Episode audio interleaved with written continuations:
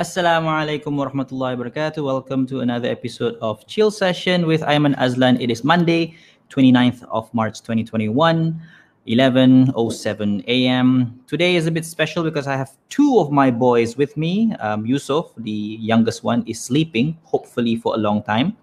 And uh, my firstborn, right here, Ryan, he's eating. Um, Kinder Kinderkaisen is on a short school break, right? So he's with me. So it's gonna be fun. Let's start with Q&A from Instagram and I will go into the comment section if there's any questions in the comment section and that's how it goes for this chill session. First question uh, more of a more of a expression than a question. I am a transferred employee, been in a new place with toxic environment. I am struggling. Help. Okay. First of all, thank you for reaching out. Um, this is something important for everyone to understand. If you are overwhelmed with anything, right? Please reach out. Um, you are not alone. You don't have to face it alone. So please reach out. So thank you. What's her name? Shuhada for reaching out um, toxic workplace is not a new phenomena. It is something that is there in the society. And the first thing that we have to do is to first identify toxicity in our workplace. So the way to identify it is to categorize two things. And to be able to categorize two things, number one, is it toxic or is it just difficult? Okay your workplace being difficult, your work being challenging, doesn't necessarily mean it is toxic. Okay. Like, for example, if the learning curve is quite steep and you have to adapt really quickly, you have to learn skills really quickly, you have to manage your stress properly. I would say that's a challenging work environment. That's category one. It's not toxic, it's just challenging. And in this particular case, you just need a mentor. You just need somebody to help you out. Okay. So find somebody in the work environment who can help you out. Okay. Don't don't think that you have to do it all alone. Nobody learns at work all alone. You need somebody to teach you, somebody to show you around, somebody to give you valuable feedback. So that's category one. Your workplace is super challenging, but it's not toxic. Now, what is toxic? Category two Toxic is when the culture, the vibe, the environment is causing you to feel worse about yourself every single day. It's not about constructive feedback, it's not about open communication, it's not about being safe or secure. It's just a place where you feel just bad about yourself, you know, and it coming it's coming from outside. Understand? Not coming from inside. If it coming from inside, not outside, then it, it, it could be something to do with you personally right? Maybe you have self-confidence issues you have insecurities you need to deal with. It's coming from inside not outside. Toxic workplace is coming from outside. The workplace it is toxic right? So you need, really need to understand how to differentiate between a or b one or two. And luckily um, i just finished a webinar series this month about toxic relationship. And one of the topics that I tackle is about toxic workplace. So you can check it out. Yeah, Ryan. Nak lagi? Uh, ambil Coco Crunch, Papa tuang. Ambil Coco Crunch kat, kat kitchen, please. Uh, Ryan ambil. Ambil kat Papa, Papa buat. Okay? Alright. Anyway, so I did a webinar on toxic workplace, and you can check it out here at aimanazlan.com slash toxic. Okay. So I go into great detail about how you differentiate between toxic workplace or difficult workplace. Yeah. Tak jumpa? Dalam troli, look kat bawah. Troli, bawah. Not the big trolley, the small trolley. Uh, nampak tak in that big glass? Nampak? Good. Okay. So you check it out here where I did the webinar on toxic work. Okay. Thank you for asking. Next question. You got it? All right. Give me your give me your bowl. Yeah, and get milk too. Next question. Ba, blah, blah, blah, blah. Thank you for asking. I appreciate it. Okay. Give me your bowl, please. Okay. Sorry na, sambil-sambil kerja, sambil-sambil jaga anak. There you go. Coco Crunch. Can you put the milk back in the fridge? Letak dalam peti balik. Yang ni tak apa, taruh sini tak apa. Tapi yang tu kena duduk dalam peti. Kalau tak dia rosak. Simpan peti please. Thank you. Alright, next question from Instagram. How to say no when you feel overwhelmed doing something? Very good question. Now, in in our day-to-day living, right? We will faced with a lot of what do you call um, expectations from people. People asking us to do things, right? And that's normal in everyday living. Um, in your workplace, at home, even sometimes with yourself, you expect things from yourself, right? So it could get to a point where if you keep on saying yes to things or yes to people, it could get to a point where you feel overwhelmed because you cannot say yes to everything, right? Because you are limited. Understand? So you are limited.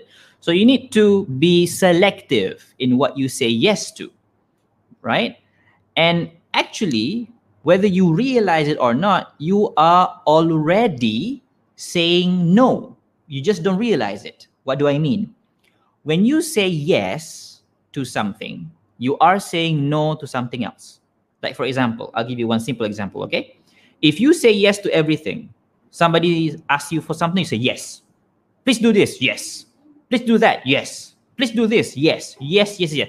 If you say yes to all those things, you are saying no to your emotional well being because you will feel overwhelmed, kan?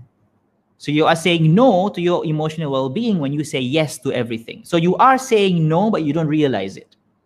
So understand that saying no is something that you need to learn how to do, like clearly say no to people. And you need to do it in a polite manner, of course, but in a clear way as well. Don't say no in a vague sense, thinking that, oh, this person will understand. No, nobody can read your mind. So you have to be clear in your no, but be polite, right? And there's a long discussion of how to, of how to do of how, of how to do this but I can recommend you one book. Let me just search the book on Google. It's called Essentialism by Greg McKeown. I'll show you on the screen shortly. Sekejap, eh? So you can buy this book. All right. Let me share my screen with you. So Greg McKeown, a British author, wrote this book about essentialism. All right. And in that book, he talks about the art of saying no.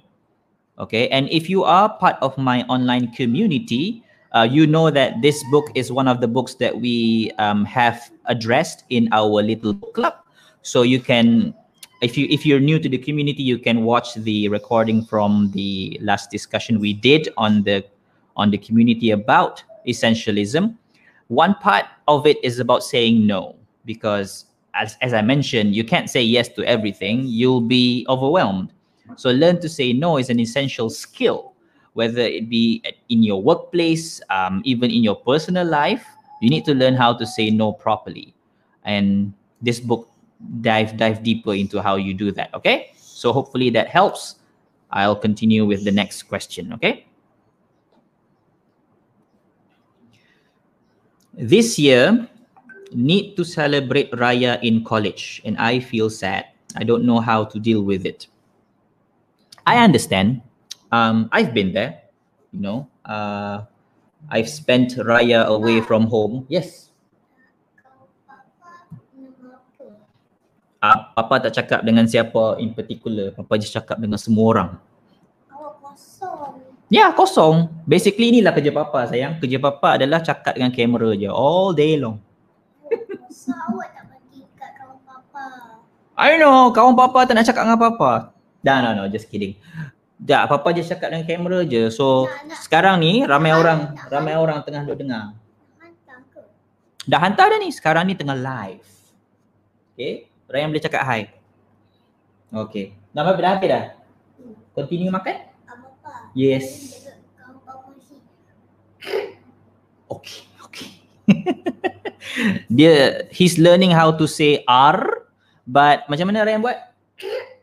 Ah, macam tu lah bunyi dia. okay. Keep practicing. Keep, keep, keep practicing. Yep, yep, yep. Okay, uh, Raya. All right. So I've been there, even though I I will not say like, oh, I understand exactly what you feel. No, no, I don't know exactly how you feel, but I know how I felt when I was, you know, um, studying overseas, far away from home, and having to experience Raya for the first time without family. It's tough, you know. It's tough, but you you you can deal with it by living in the moment you know living in the moment and i'm i'm, I'm just i'm just um, telling you my experience i'm not saying that you should just copy paste and it will work out for you i'm just telling you my experience um i made sure that the raya that i celebrated without family is another kind of raya you know it's not going to be the same raya the same eid that I'm accustomed to, obviously it's going to be different, right? Because your parents not there, your your siblings not there, your um, extended relatives not there, so it's going to feel different. So that's that's something that you have to make peace with, right? You just have to deal with the fact that it's not going to be the same raya because it's the first time you don't have raya with your family. But you can create a new raya you know what I'm saying? Create a new raya because raya doesn't have to be just one thing. Right? Celebration can be anything. It, it, it is a celebration how you define it. So when I was in Canada studying far away from home, having to celebrate Raya far away from home, um, you know, my friends and I, we created our own version of Raya because all of us felt the same thing. We had to celebrate Raya away from home. So we created our own Raya, our own little family. And even though it doesn't feel the same, but it's it's a different pleasant experience. You know, you can have both. You can have Raya with family and Raya without family. But both are considered Hari Raya, right? Don't limit yourself to there's only one raya and it's only raya with my family. Because if you limit yourself to that one type of experience and that one type of experience only you are setting yourself like like a quote unquote trap to feel devastated when you don't get it you know? Because you limit yourself to that one type of version of raya. Raya can be anything. Um, one way that, you, that can help you visualize this if you can uh, maybe Google different uh, different Raya celebration across the, across the globe and try to see how different people celebrate Raya. It's still Raya. It's still Eid celebration, but it's just celebrated in different ways depending on the situation you're in. And understandably, and perhaps this is the first time you're away from your family and that's why you feel this way, but understandably you're you're you're going to have to be open to understand that things don't have to be only one way. Okay? There's many ways to do one thing. There's many ways to write, there's many ways to speak, there's many ways to dance, there's many ways to sing, and there's many ways to celebrate Hari Raya. And you decide what other version of celebration that you want to experience this this year since the the usual experience is something that you cannot have so you create a new one. Again, I'm not saying that it's going to be exactly the same, but that's life, you know. Things are not going to be exactly the same as you grow older. Like the Raya that I experienced when I was a kid, woo, it was fun. But I don't get to experience that anymore. And I'm okay with it because it's it's it's part of growing up, you know. You leave you leave the experience behind, but then you bring forward the sweet memories with you and understand that it's okay if I don't get to experience that again because um, I'm a new person, right? I'm no longer a 10 year old kid. So I can't have exactly the kind of raya a 10 year old kid would have, you know? That's okay, it's okay. This is another comment that I'm not going to uh, address. How to be confident at work as a fresh graduate student. No matter where you are, and no matter who you are, fresh graduate ke, or a experienced worker, ke, confidence is something that you build inside, you know. And I talk about this at length um, in my book Unshakable. Let me show you here Unshakable by Aiman Azlan.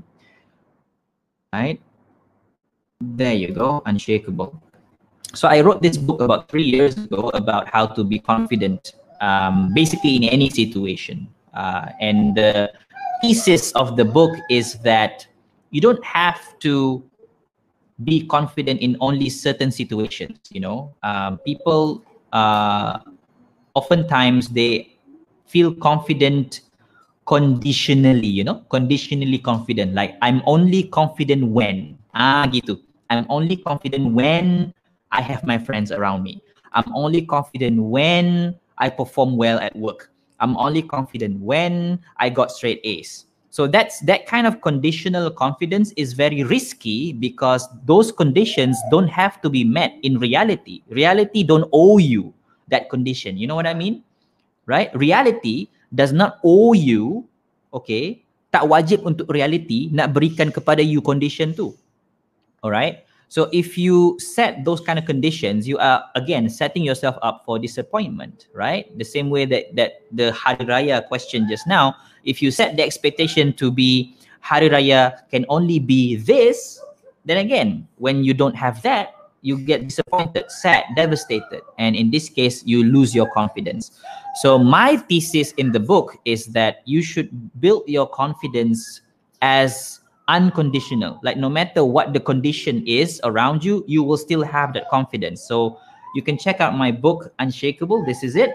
I wrote it three years ago. You can get it at iman.com iman, sorry imanshop.com imanshop.com and by the way there is pesta buku iman happening uh, right now pbi 2021 and there are lots of discounts uh, happening right now. And even right now my book unshakable has a discount you save 4 ringgit 50 cent if you buy it right now. So go to imanshop.com, imanshop.com. Let me just show you the URL. There you go, imanshop.com, where you can get my book Unshakable or other books that I wrote um, with Iman.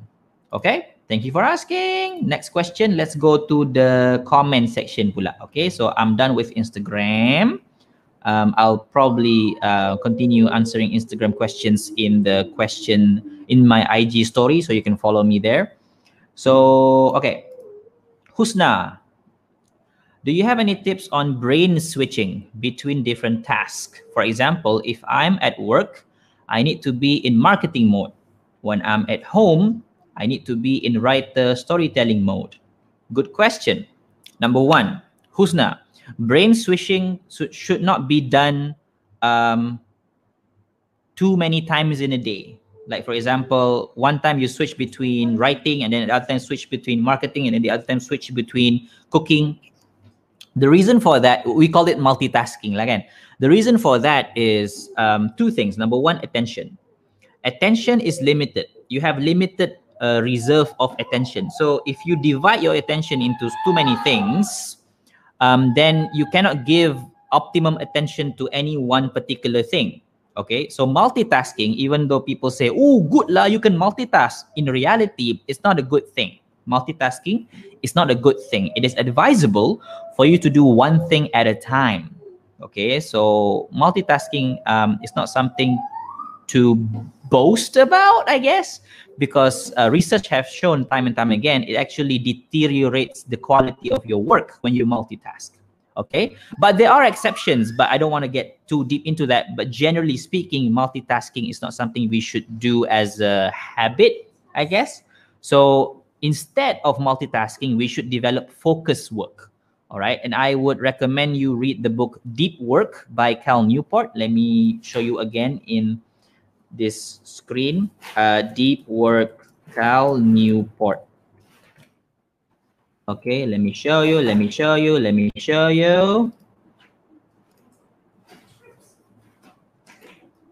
There you go. Deep Work by Cal Newport. Ya, ya. Alamak, dia buka. Asal buka window baru. Jangan buka window baru. Tak naklah. Ah, ni ha. Deep Work. There you go. By Dr. Cal Newport.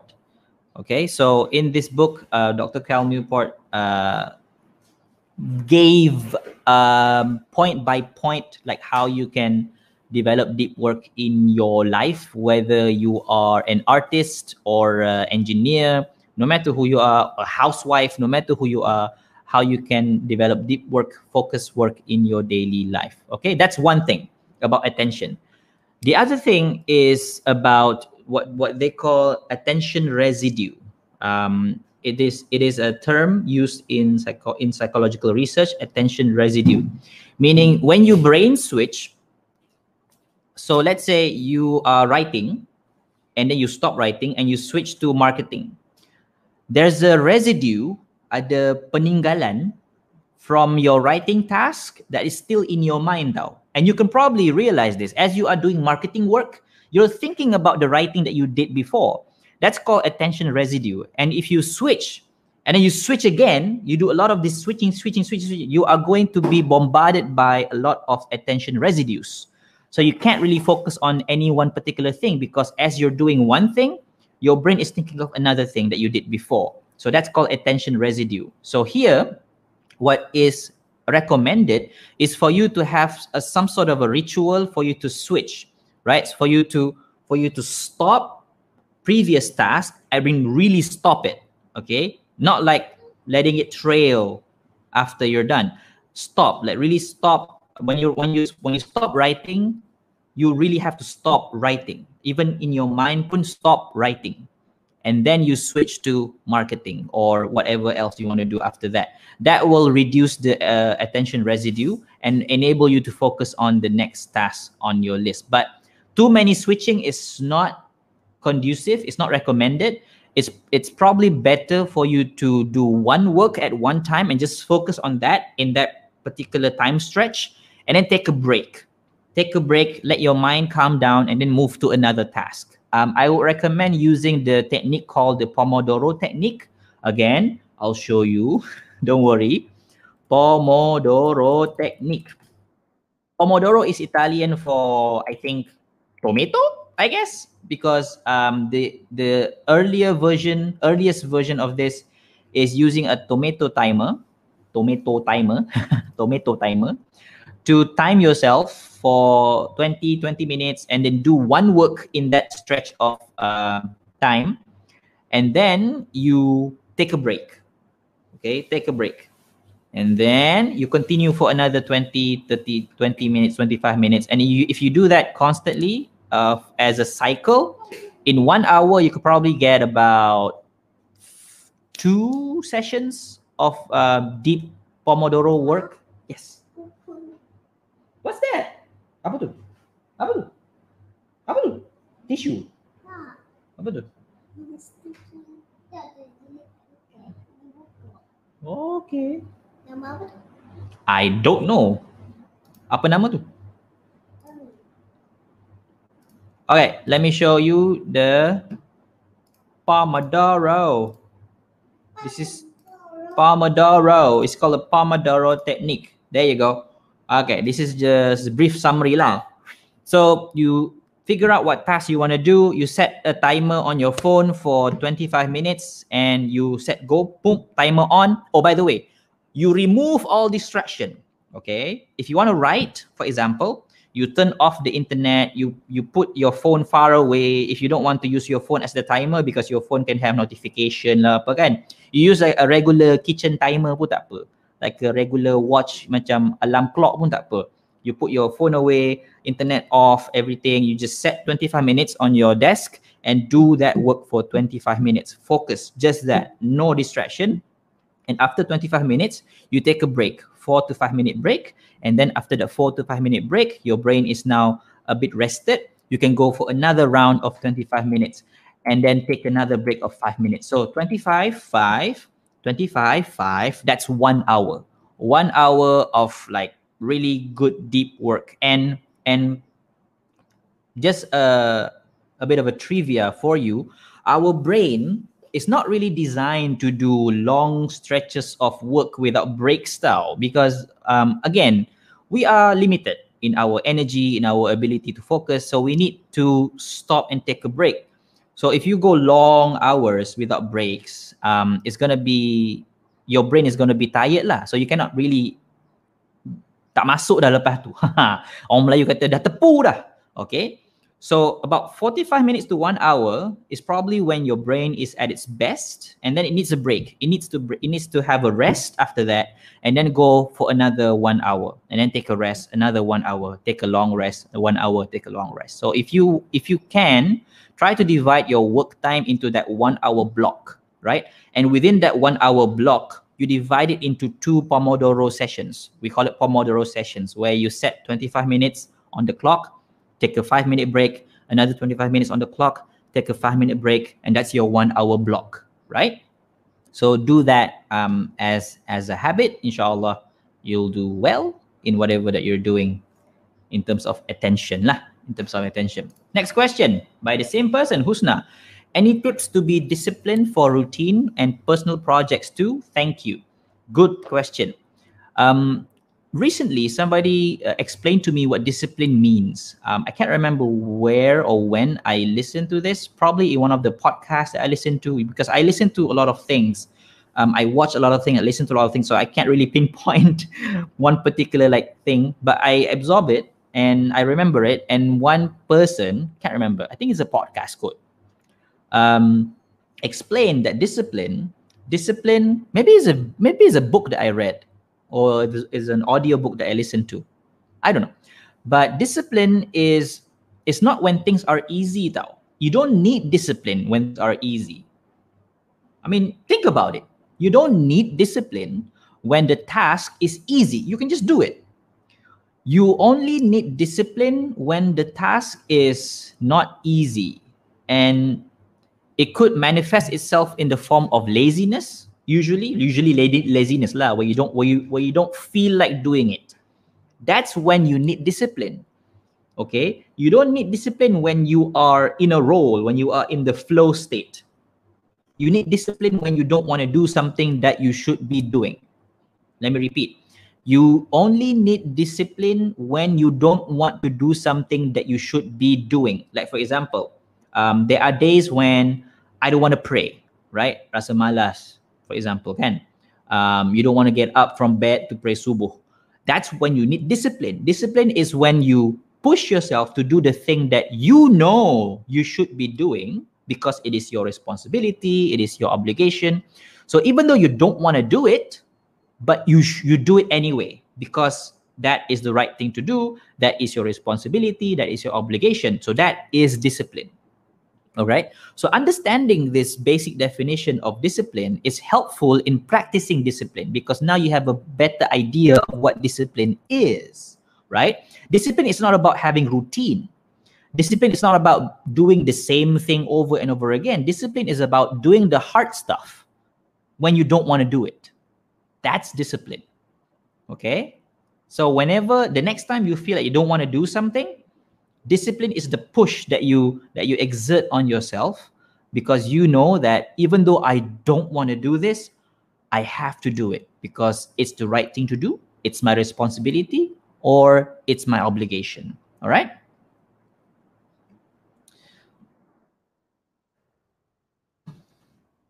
next question assalamu alaikum I just lost my mother two weeks ago as an only child, and as somebody who was with her all the way till she's in the grave, it hits me hard. What is the best way to deal with loss that's so hard on you till the point you feel extremely numb? Wow, wow. Uh, first of all, I am very, very sorry for your loss. Takziah to you and your family.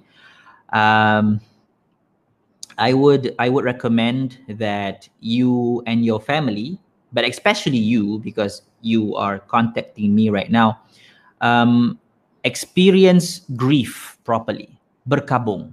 and this is something in the Sunnah, right? Um, the Prophet wasallam taught us that grieving is important.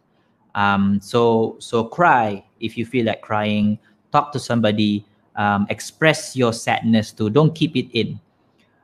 Grief is is if you do it properly, it, it will it will enable you to move on. Okay. So if this is something that you don't know how to do, I would recommend you and your family to seek help from a marriage counselor, specifically a counselor who can do what we call grief counseling. Grief counseling. Okay, just to give you a little bit of a of a of an exposure in psychology, there's a theory called the five stages of grief. Let me show you the five stages of grief. The five stages of grief.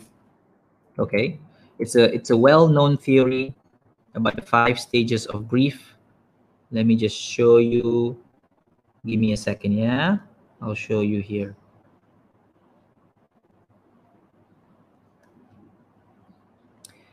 Let me show you let me show you. Okay. I'll share my screen right now so the five stages of grief outlines the process that you have to go through to reach the state of what we call in Islam redha. Okay. And understand that redha does not come automatically. You don't just get redha just by saying, oh, redha je No, you don't get to do it just that easily. You have to go through a process to reach redha. So I don't want to go that deep into it. You can refer to this uh, article in verywellmind.com. So let me just show you shortly. So the first stage is denial. Denial is when you can't believe it happened, right? And and you want to say it didn't happen. Okay, my mom, my mom didn't die, or something like that. Your emotion cannot handle it. You can, your emotion cannot accept it, right? So the first stage is usually denial. Okay, and after denial comes anger, right? This is when you start to feel probably this is somebody else's fault, right? My mom died because, and some might even um, blame God for it. So anger comes next, and then after that, bargaining. Okay, bargaining. You want to like negotiate pula, negotiate pula, right? Like for example, here there's there's the example. God, if you can heal this person, I will turn my life around. So you start to do bargaining, bargaining. That's the third stage. The fourth stage is depression when you start to feel the deep sense of loss, sadness, devastation, um, like extreme low in your life. But if you manage to go through stage one, two, three, four properly, you will start to feel stage number five acceptance, or in other words, what we call redha, the five stages of grief. So if you go through grief counseling, most probably the counselor will will lead you, will guide you through the five stages of grief lah, so that you can properly let go of of of not not let go of your mom. No, no. What I mean to say is moving on, move on from from the um, incident because grief berkabung there's a time limit. Okay, even in Islam, you don't grieve forever. Okay, I mean, sadness will stay with you, but you don't grieve forever. You don't berkabung forever. You have to move on at some point. So go through these stages uh, with the help of a, of a professional, a counselor, and inshallah, that will give you the closure that you and your family needs. Okay. And if you don't, if you don't know where to get help, if you don't know where to to um, reach out, um, I I created a page on my uh, what do you call that on my website where you can see a list of names, email addresses, and phone numbers of professionals, counselors that you can get in touch with. So you can go to my website, aimanazlan.com slash help. You can contact um, any one of the organization or individuals that you see there. And inshallah, they will be able to help you. Uh, again, sorry for your loss. Um, ta'ziyah to you and your family and I hope that you and your family are able to um, move on from this very, very difficult experience. Next question. Assalamu alaikum wa alaikum salam. What if we know we have a crush at each other, but we stay silent. Is that a good thing? Well, nobody can read minds. So if you stay silent, then nothing can happen. But if you want something to happen, like if you want to marry this person, then you have to speak up. You have to speak up. Somebody has to speak up, right? Um, you can't relationship cannot happen if not if nobody take action, right? So if you want a serious long-term relationship with this person, then I recommend you start thinking about marriage. Okay, start planning for it. Start you know approaching uh, properly and start doing ta'aruf. Start making um, uh, proper adjustments in your life for in preparation for the huge commitment and, res- and responsibility for marriage but if let's say you you think to yourself but i'm not ready for a serious relationship then don't start anything that's my advice. Don't start anything because if not for marriage, then what is the reason you want to start this relationship? That's something for you to ask yourself, okay? Something for you to ask yourself. All right. Oh, by the way, the marriage thing, I created a webinar series. You can check it out here.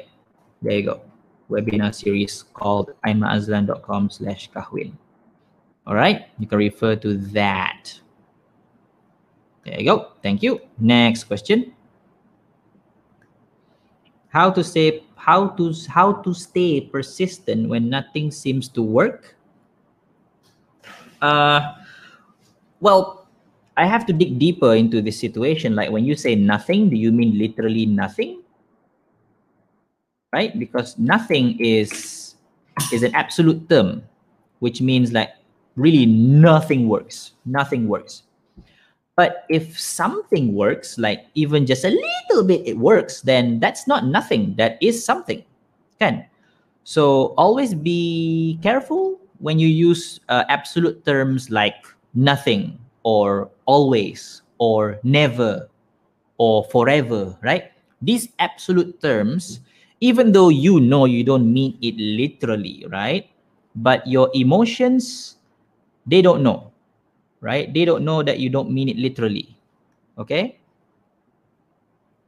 So be be very careful when when you use these absolute terms. So I have to dig deeper lah if if I if I want to give you a proper answer.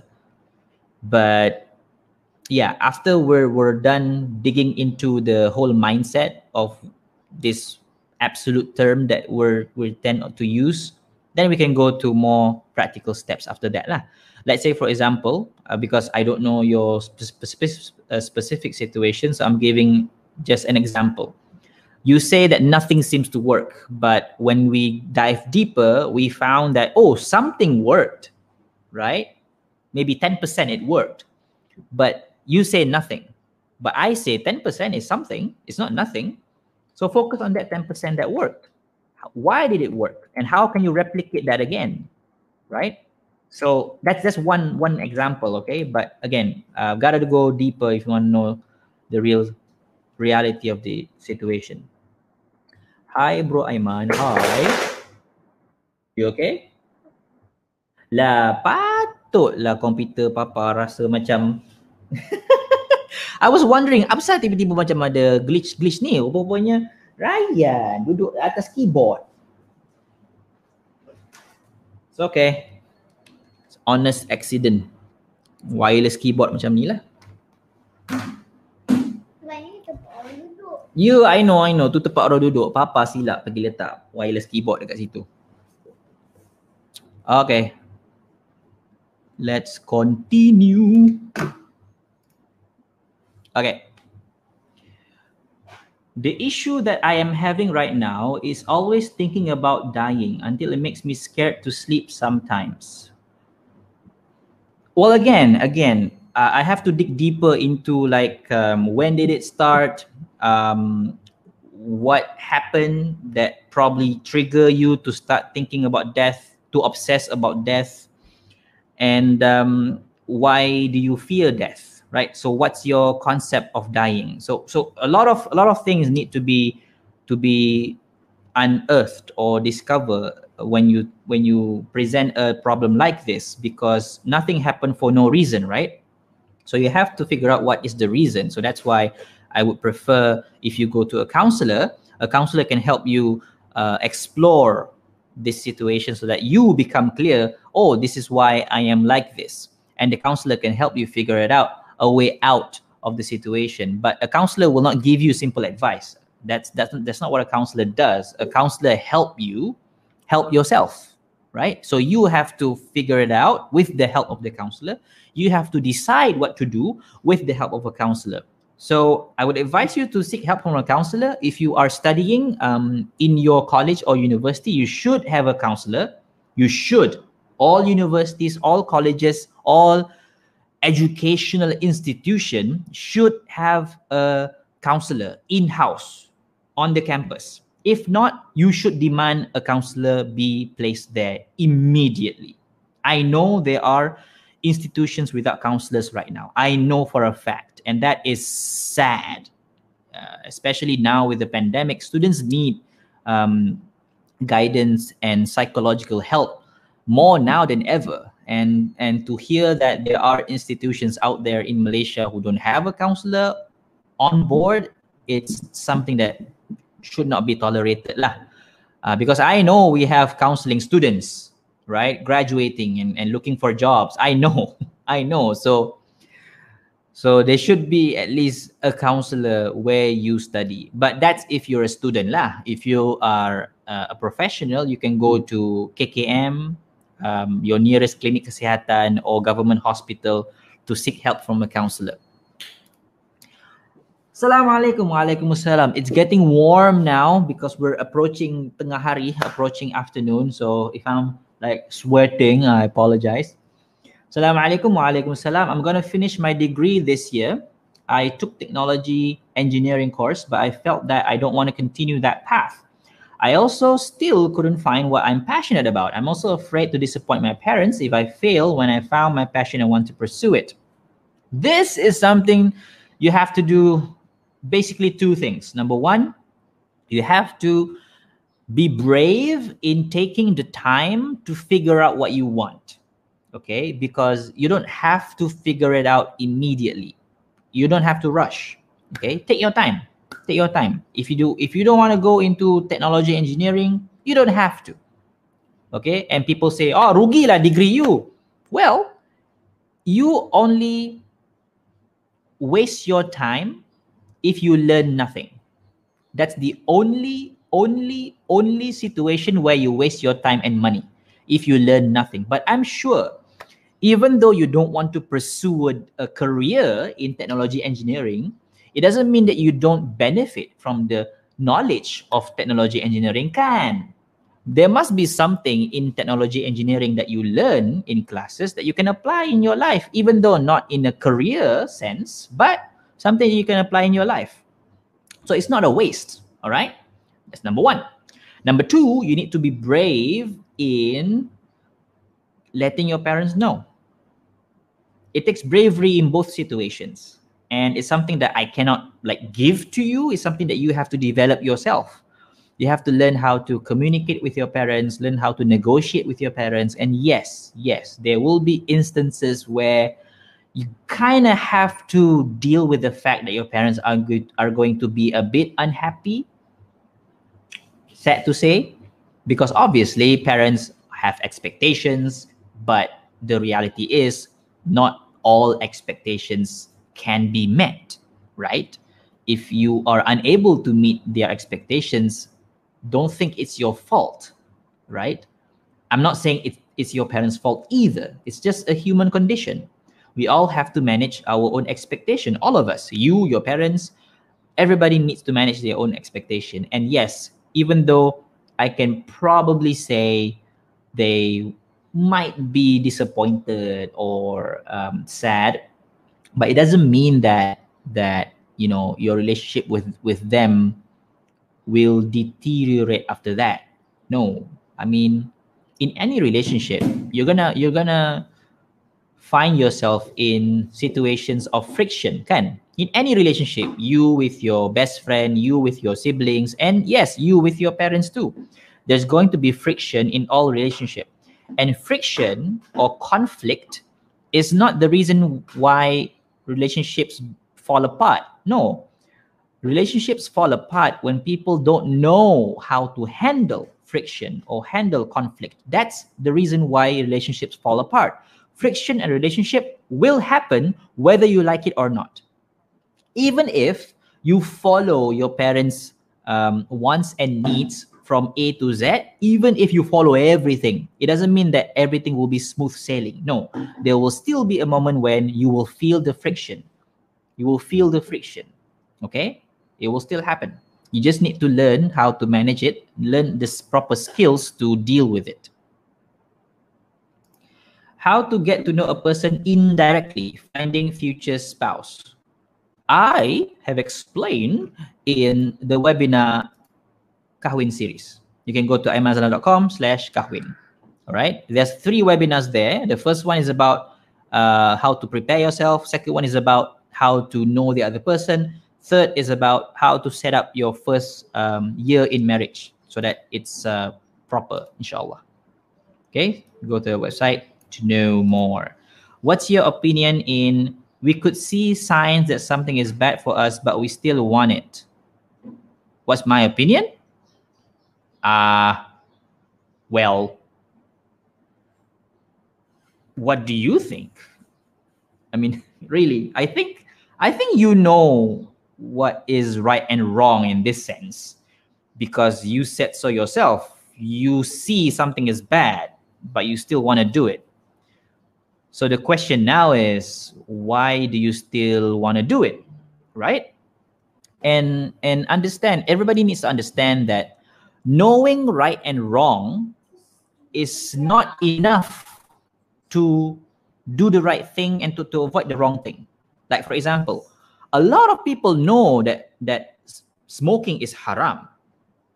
Like I would I would I would be bold enough to say that the majority of Muslims who smoke, they know it's haram.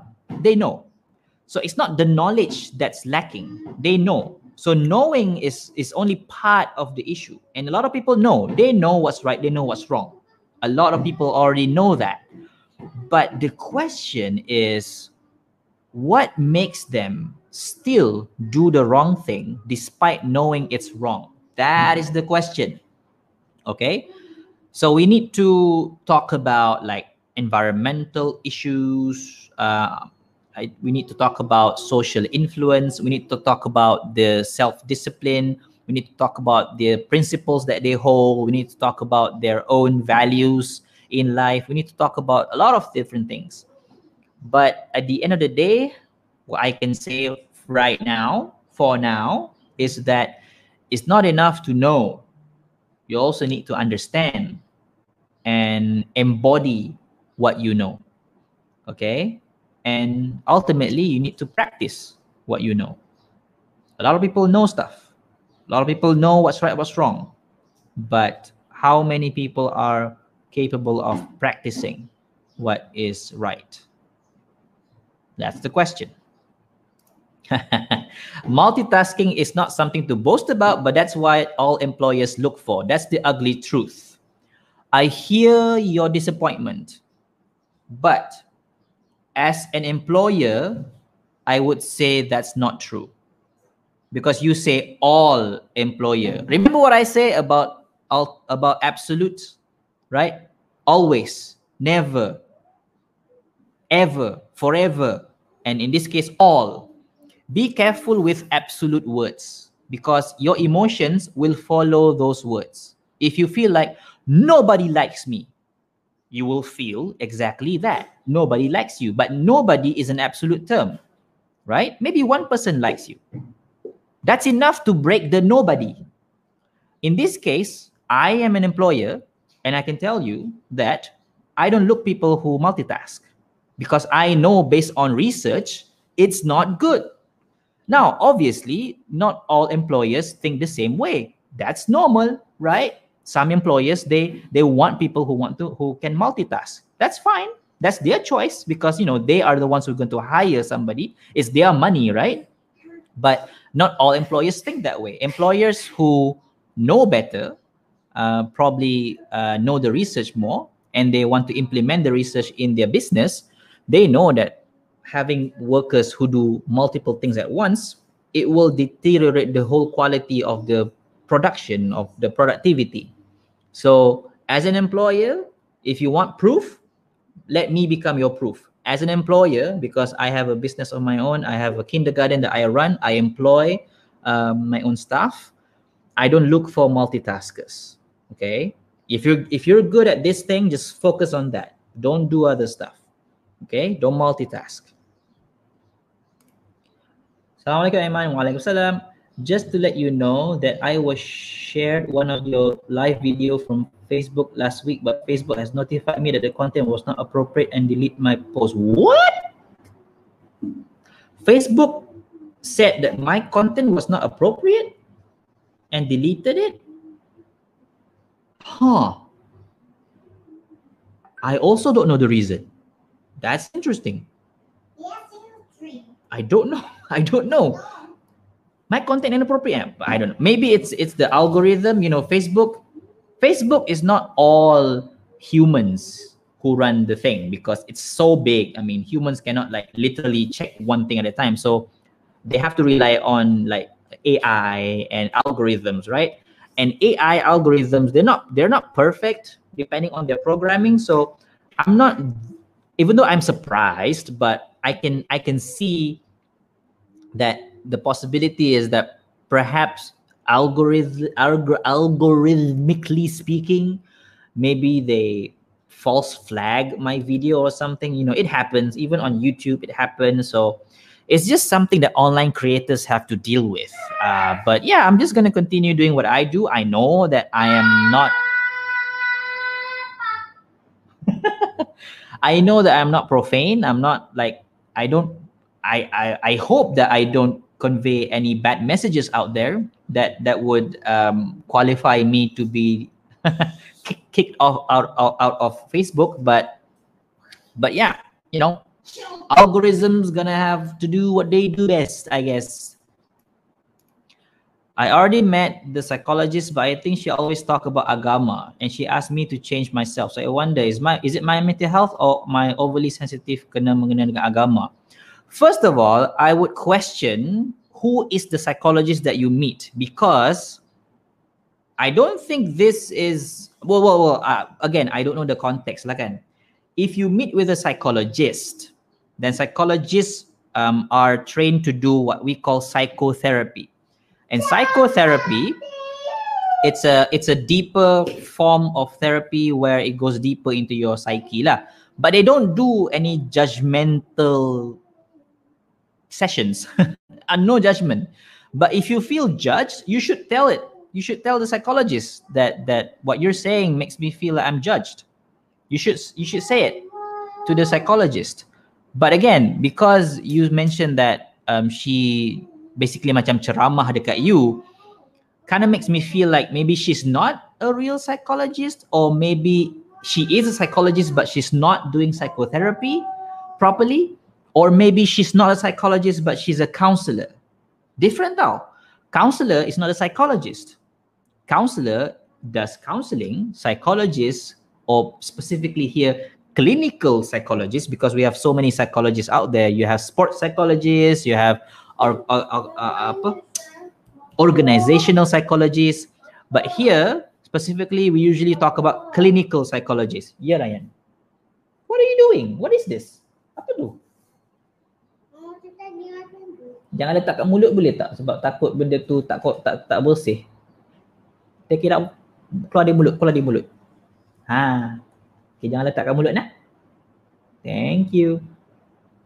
Keluar, bawa keluar, bawa keluar. Okay. All of it, all of it. Semua, semua, semua. Alright. Mari sini, mari sini. Mari sini. Okay. Alright. Good. Okay. Um, know the difference between a counselor and a psychologist, clinical psychologist. Okay. And know, I mean, I'm, obviously i don't expect you to know like as a client i expect the professional to explain it to you properly right I expect the professional when you have a session, they explain to you, okay, what we're having right now is a counseling session, and they explain to you what is a counseling session. Or this is a psychotherapy session and explain to you what is psychotherapy. I, I expect professionals to do that because obviously not all people know this because they don't study it. But the counselors, the psychologists, they study these things. So they should be able to educate the masses about these things before giving you the treatment. So again, again, um, I digress. But the point here is that if if the if the counselor or the psychologist only does ceramah to you, you know, that's not psychotherapy. That's not counseling. Um, at best, we call that a guidance session. Can um, when you're in school, you probably heard of like guidance and counseling teacher, guru bimbingan dan counseling kan?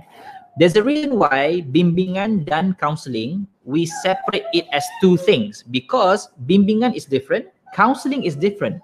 Bimbingan means that giving advice. Itu bimbingan. Okay, kalau dia bagi ceramah, bagi tazkirah, bagi hadis, bagi tahu kat you, okay, you kena buat ni, ni, ni, ni, ni. Itu bimbingan. Itu bukan counseling.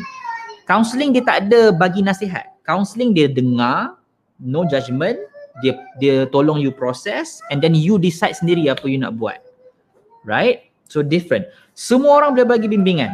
Mak you boleh bagi bimbingan, ayah you boleh boleh bagi bimbingan. Nobody you tak perlu sijil nak bagi bimbingan. Okay, you hanya perlukan pengalaman dan sedikit ilmu, bolehlah bagi bimbingan. Tapi counselling, you perlukan sijil, you perlukan training, you perlukan qualification, sama juga macam psychotherapy, perlukan training, perlukan sijil. So I think everybody needs to understand the basic of how this works so that tak ada orang salah faham yang dia kata, oh aku jumpa psikologis tu padahal dia bukan psikologis pun. Again, I don't know your situation. Right now, I'm just I'm just trying to explain it generally. But coming back to you, Cik Lolita, I'm sorry it happened to you that way. Um, I'm sorry that you feel macam eh salah aku ke aku ada mental issue ni.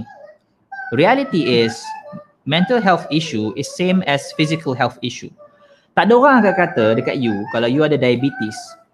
Tak ada orang akan kata, eh sebab iman you lemah you ada diabetes. Nobody will say that. They understand diabetes happens because like uh, some of it your choice because of lifestyle, others not your choice because of genetics, right? Because of circumstances, betul tak? Mental health pun sama juga. Some of it your choice, but the rest genetics mungkin, circumstances mungkin, benda yang di luar kawalan you. So you have to understand, we all have to understand yang yang it's not about agama. It's not as simple as that tau. It's much much deeper. It's much much more complicated. And even in Islam pun, Islam celebrate tau complexity ni. Really. Look into the sirah. Islam celebrate complexity. Islam dia bukannya meletakkan semua benda sebagai simple sangat. Right? So understand that that this complexity is just part of human nature and we tak boleh nak, nak letakkan masalah ni, ni jawapan dia. Masalah ni, ni jawapan dia. Mudah sangat macam tu. Everything, most things need to be handled on a case by case basis. That's what I think lah. Wow, kita dah nak menghampiri sejam dah. So,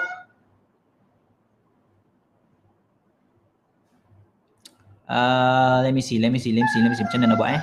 Banyak lagi soalan ni. Macam mana nak buat eh? Hmm, I'll try to answer more questions and I'll stop in about 5 minutes kot. My my anak sulung pun macam dah boring. Kesian dia. But you know, I don't mind when a child is bored. Boredom is good for a child. I think boredom is good for human beings because that's when your mind waktu tengah idle tu kan dia akan berimajinasi. So I don't mind kalau my kids are bored. I don't mind. Um, I don't mind if I'm bored because boredom is something that we need more these days, you know. Macam mana nak kurangkan anxious dan rasa tak layak? How can I overcome this feeling? Um, depends. Okay, kalau situasi ni serious sampai ke tahap like mental health issue, saya sarankan jumpa profesional lah. Tapi kalau tak sampai tahap tu dan saya sarankan you baca buku saya Unshakable, okay? Saya tunjuk balik kat sini. It's about how to build self confidence. Again, again, kena tengok konteks lah. Ini bukannya nak kata apa uh, penawar kepada uh, anxiety disorder. No, no, no, no. I do not claim I do not claim to be able to like menawar apa penawar apa-apa, know. Okay. But this is for people who are not in the mental health illness category.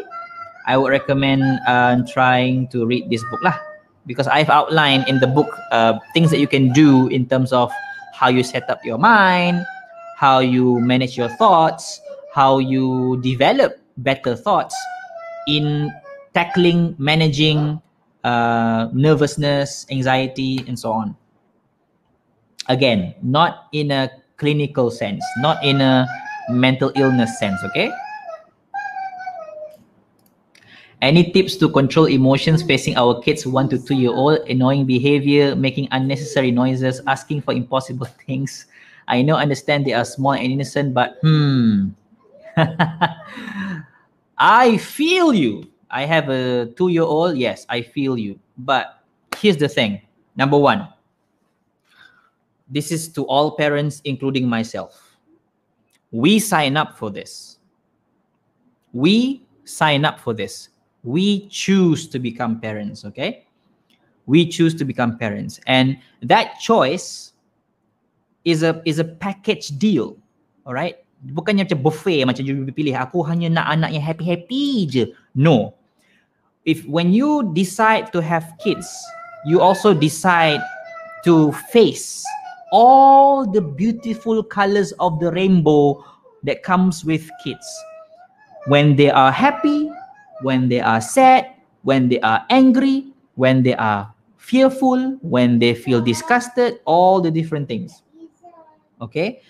So we sign up for that when we sign up to become parents. So that's something we have to constantly remind ourselves because we forget tau. Kita ingatkan, oh aku hanya terima anak aku bila anak aku behave sahaja. No you have to accept them period. Titik tang tidak tidak ada i only accept them when. When tu tak ada. It's it's called ya Allah it's called unconditional love. Tidak ada condition kat situ. Now coming back to annoying behaviors. I admit and all parents akan admit those behaviors are annoying. Ya Allah they are annoying. They are like um anger inducing at times but what helps is if you can imagine being them. Okay, this is what I do. Imagine being them. Imagine being one year old, two year old, not having your like logical brain fully developed yet. Imagine being that age. Imagine being not able to fully express yourself in language yet. So now you're like struggling to tell your parents, your father, I want this.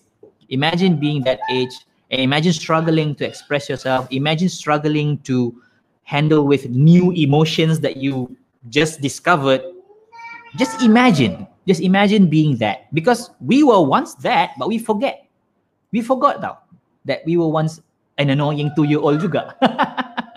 we forgot because now we are 30 year old very rational very being able to think. But they don't know those things. They don't know how to think. They don't know how to handle emotions. They simply don't know. It's not their fault. It's just their natural condition. Just like we were when we were one and two year old but we forgot. So what helps me is that i just need to remind myself you know my mother once had to deal with me when I was an annoying one and two year old. And it's just my turn. And the third thing that helps is if you can manage your own emotion, right? Um, your own like I don't mean manage emotion when you are calm. You know, when you're calm, it's easy to manage emotion. I'm, I'm talking about when you feel angry. Imagine that, eh? When you feel tired, when you feel macam aku just nak tidur je tolonglah. When you feel like ah, I really don't have the mood for this. If if in those moments too moments when you are really really feel you're, you're, really feeling that negative energy that's when you really have to practice emotional control.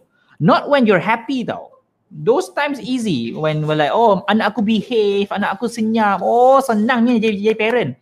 Because kids are not always like that.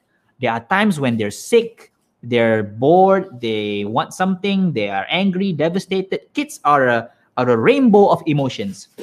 So we as parents have to be prepared to face all the rainbows of emotions. We can't just be prepared for the happy, happy emotions saja. Also need to be prepared for the for the you know ugly emotions, the dark emotions, the the not so nice emotions that we hope that our children don't have, but but the, the truth is they do. They're human beings. They have those emotions. Yeah, Ryan. Hey, tumpah. Can you boleh lap tak ambil kain dekat dapur? Ambil kain dekat dapur please. Lap. Cepatlah nanti kalau tak nanti nanti dia semut datang. Boleh? Boleh tak? Ah, nampak tak? Nampak tak? Uh, speaking of speaking of behavior. Dia bagi tumpah susu tu tapi dia kata, "Papa lah buat." So again, if I'm tired or if I'm angry, that kind of behavior will test me tau. Sekarang tak lah. Sekarang I'm quite calm kan. When I'm angry, that simple macam papa lah buat padahal dia bagi tumpah will really test me. And that's the moment when you really have to practice this emotional control and ego control because ah, I cannot tell you how many times my ego is in the way tau when I'm handling my my my sons because I feel I, I'm thinking to myself, eh aku bapak kau lah, berani kau buat macam ni.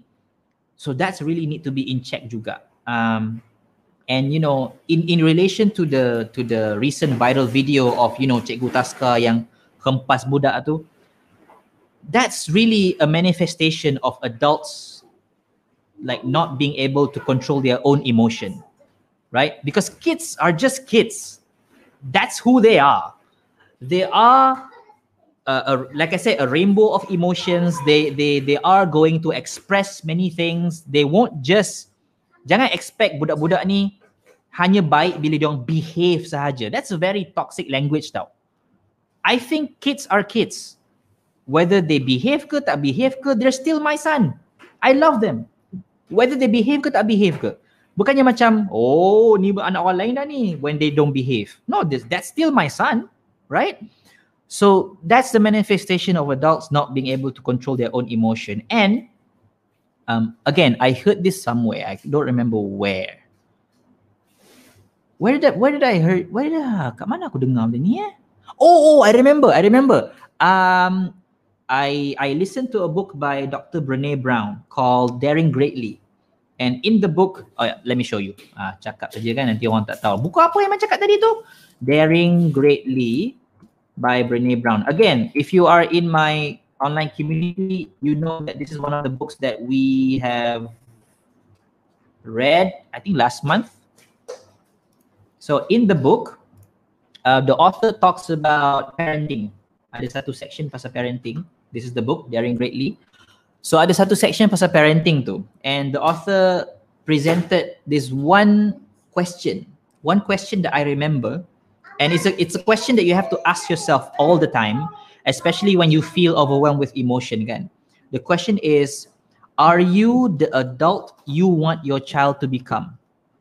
Let me repeat. Are you the adult you want your child to become? Kalau you jenis adult yang menghempas budak do you want your your son to be like that? Do you want your daughter to be like that? Obviously you can kata no of course not. I want my son to be better than me. But reality is your son will only become who you are. Because you are the example. Betul tak? If if if your son sees you hempas budak lain he will think oh macam tu kot. That's how adults become good i will follow that. You know children see children do. So obviously that's not an absolute punya punya punya rule because obviously when children grow up they have a moment where they can choose to be different. But when they're small like kids there will they will follow you. Okay later when they grow up they will probably make different decisions. But right now because they don't have the the mental capacity to think for themselves yet they follow you children see children do so, are you the adult you want your child to become? That is a question I ask myself a lot. And there are moments when I have I have to be honest, I'm not. There are moments when I'm not the adult I want my son to become. and I have to I have to deal with that. I have to be honest with that. I have to say that Aiman, this is not the kind of father you want to be for your kids, and you have to again letak ego ke tepi and adjust, right? And this is something constant that we have to do all the time as parents. And again, I'm not speaking as a parenting expert. I don't think there's such a thing as a parenting expert now because um, I only know how to parent my son. I don't know how to parent yours. So we all um, just hats off to everyone young who's who's doing their best. Just hats off to all the parents who are doing your your, your best. Can that's all that you need. Okay, um, I have to stop now. It's getting way too long.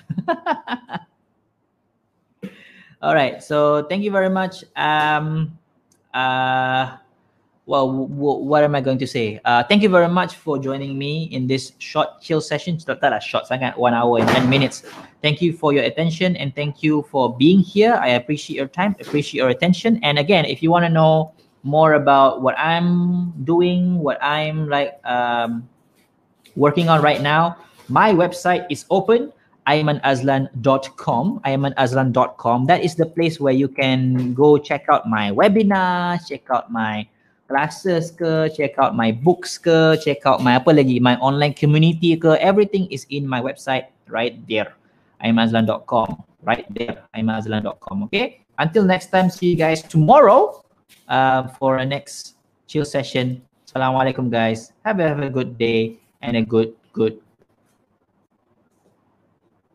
afternoon tak tahu sebab apa blank hari ni jaga dua orang anak yang seletih sikit Ryan say bye Allah slownya cakap kuat sikit. Bye. Alright. See you tomorrow.